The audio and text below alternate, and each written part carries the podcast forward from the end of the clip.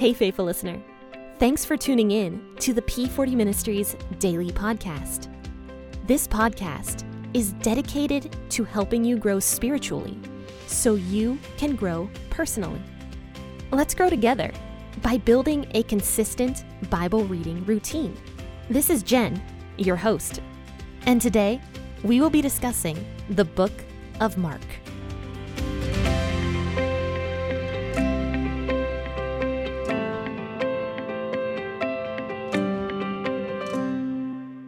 Hey guys, happy Thursday, and thank you for tuning in to the P40 Ministries podcast to hang out with me, to discuss the Bible with me, and to share a cup of coffee or tea with me. And hi, my name is Jen. I am the host of the P40 Ministries podcast, and so excited to share this episode with you today that we will be talking about. Today, we are actually going to be discussing uh, a really interesting passage of scripture from Mark chapter 7, verses 24 through 30. And this is talking about the woman who uh, Jesus affectionately refers to as a little dog. So let's talk about that and see why Jesus calls this woman that. And, uh, you know, grab your cup of coffee and your Bible and let's go ahead and read this. As I always do, I will be reading out the WEB version, but please feel free to read out of whatever version you prefer to read out of. And let's go ahead and start.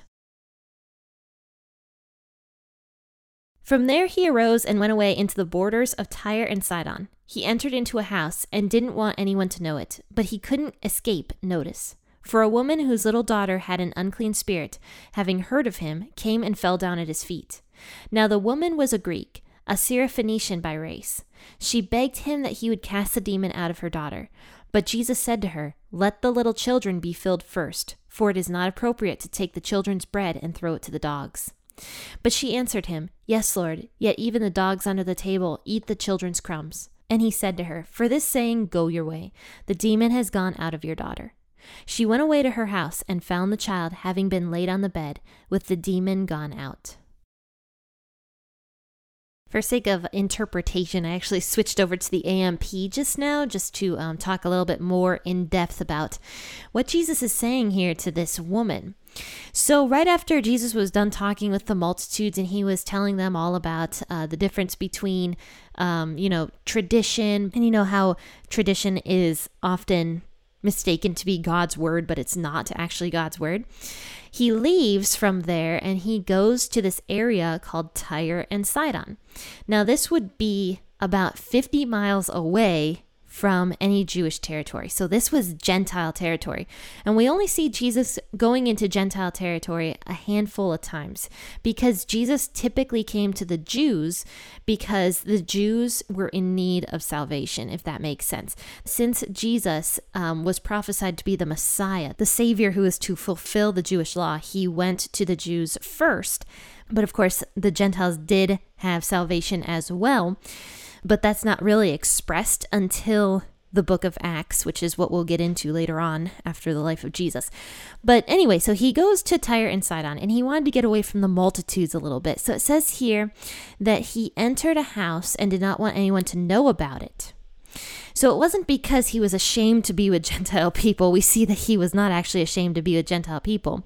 It was not because of that, but it's possible that first and foremost, he wanted to get away from the multitudes because we see that Jesus is not getting a break at all at any point in time ever. Basically, he is always surrounded with people and they're always trying to get stuff out of him. And he, it says that several times throughout uh, the Bible that Jesus was actually unable to even eat or sleep because he was constantly surrounded by people. So he gets away from them and he goes into this Gentile region for a little bit because him and his disciples have literally no rest at all. So it's possible that Jesus, when he went into this Gentile home, didn't want to make it known because, firstly, he wanted to avoid the crowds, but also he didn't want to needlessly offend any Jews that would have heard about this. And we'll talk about this a lot. The Jews back then hated the Gentiles, they absolutely hated them. The Gentiles were, um, not a part of God's law. And even though God's law included Gentiles in it, we'll see that in the book of Isaiah, where, um, you know, people who are outcasts, God says He's going to bring them in. He talks about several times, we've already seen this, that the foreigner that lives in a Jewish territory should be treated as a Jew if they are following God's law. So God gave it to the Jews because they were his chosen people, but the Jews were supposed to allow Gentiles to follow the Jewish law. And God was basically saying there's no such thing as cultural appropriation here. You're supposed to allow whoever wants to follow the law to follow it. And actually, the Jews were supposed to bless all of the other nations because of the law. And they were supposed to allow foreigners who wanted to follow it to actually follow it. So, of course, that got twisted over time and Gentiles became hated people. So when Jesus is entering into this Gentile person's home and staying there, because this would have been a Gentile person's home, probably, I mean, that would have been absolutely sickening to a Jewish person because Jewish people actually believed it was a sin to even enter a Gentile home. So if this would have been spread around that Jesus was sinning, who who knows how that could have negatively affected Jesus' ministry, even though it was, of course, not a sin to enter into a Gentile home. So now we see that Jesus is going into this home but it was literally impossible for him to be hidden from the public. so he was so popular, he was so famous that people from all over knew who he was. So he's not hidden. And Jesus is never hidden. People are always finding him. He's always touching lives. He's always healing somebody. So he was never hidden, like anytime throughout his ministry. So people find him, they recognize who he is. And there was this woman here and she was a Greek or a Gentile, a Syrophoenician by nationality. Now, I don't know what a Syrophoenician is, but that means basically she was not a Jewish woman. So she finds Jesus, she sees that he's staying at this home in her area, and she's like, oh my gosh, I need to go speak with him because, first and foremost, he's the Messiah, and secondly, I have a very, very sick daughter who is under attack by a demon, basically. So it says here that after hearing about him, she came and immediately fell at Jesus' feet. And she was pleading with Jesus. She's pleading with him, please, Jesus, Jesus, you know, heal my daughter. And we find out from the book of Matthew, actually, we talked about this story once before. And I like talking about these stories again because it gives more context. You know, Matthew gave some excellent context to the story, and so did Mark. I mean, Mark gives a different kind of story here. Whereas Matthew was kind of saying, you know, this woman was just pleading and the disciples were trying to get her away and stuff. so who knows how long she was pleading? She could have been sitting there for a good solid five minutes before Jesus said anything to her, but she's just constantly pleading with him. And, you know, Jesus is doing this not only to teach her a lesson, but to teach, I believe, everybody in that vicinity a lesson as well. Because everything Jesus does, he is doing it to get to that person's heart. So this woman is literally kneeling at his feet and she's like, Please heal my daughter. Please, please, please. So then finally, Jesus responds to her and he says to her, First, let the children of Israel be fed, for it is not right to take the children's bread and to throw it to the pet dogs or the non Jews. Now, this is actually the reason I switched over to the AMP version. So, back in these days, the Jews actually used a word to describe Gentile people. And the Gentile people knew what this word was, and this word was called, I think, kuon. Kuyan? Kuyan. It means dog, but it was way more derogatory than the word dog. This was actually more like bitch. So, and excuse my language there, but there's no other way to say it. So basically, this word was extremely derogatory to describe a Gentile person as somebody who was filthy. You know, it, it, was just a horrible swear word that they used to describe these Gentile people. Jesus was not actually using that word in any way, shape, or form. So he softens it, and he probably knew this woman may have been called a kuyan before in her lifetime who, knows? Maybe she was. So she probably knew that word, knew that the Jews used that word. And then all of a sudden, Jesus is changing it a little bit. And he actually says the word kunarion. And that actually describes a pet dog or a little dog. And actually, diminutives in Greek are notoriously gentle and notoriously affectionate. So all of a sudden, this woman, who may have been called a kuyon in the past, hears this gentle word, kunarion, which means a little dog or a little pet dog. And, uh, you know, dogs are adorable. I talk about my dog sometimes on the podcast, and he's super cute. I'm always taking pictures of him. He's always sleeping funny. He's always doing this, doing that. You know, we're very affectionate towards our pet dogs. And back then in these days, I'm sure people were just as affectionate towards their pet dogs and probably loved their pet dogs. So Jesus softens it. He uses a diminutive, which means to make it smaller than what it is. And he refers to this Gentile woman as a pet dog or a little dog very affectionately. So this woman hears this, and instead of being offended by the word dog, she says to Jesus, She says, Yes, Lord, but even the pet dogs under the table eat the crumbs from the children's bread. And so, isn't that fascinating? She wasn't like, How dare you call me a dog? You know, maybe she was called a cruel word for a dog. And now she hears Jesus say this, and she's like, wow, you know, that's pretty fascinating that he changed that word around a little bit to make it mean something so much better than what it was. So in faith, she responds by saying, Yes, you know what, Jesus, I am a little dog. I'm a dog, and I recognize my lowly position as compared to you. Now, we find out in Matthew that she actually believed Jesus was the Messiah. And she says to Jesus, she calls him the Messiah. She calls him the Son of David. And that was a way people expressed the Messiah. So the fact that she was calling Jesus the Messiah means that she knew in her heart who Jesus was. He was the Savior that was prophesied about. So she believed that Jesus was so much greater than her that she didn't care that Jesus called her a little dog.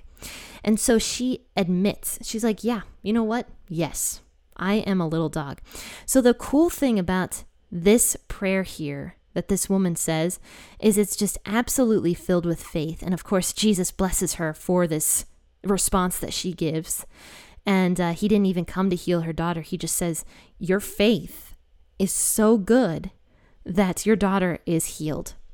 And so this woman goes away, and it says that she actually found the child lying, relaxing, and resting on the couch, the demon completely gone. So, this was probably a young child.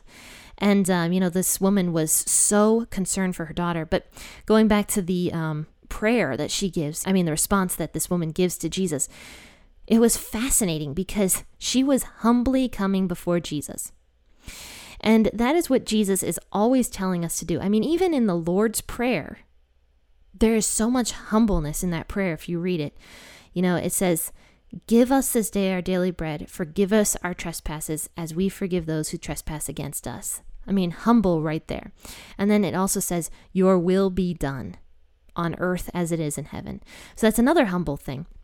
Not asking God for our will to be done, but asking for God's will to be done because we recognize that God's will is better. So Jesus tells us when he said the Lord's Prayer, when Jesus gave us the Lord's Prayer, he was telling us that when we pray to God, we have to be humble.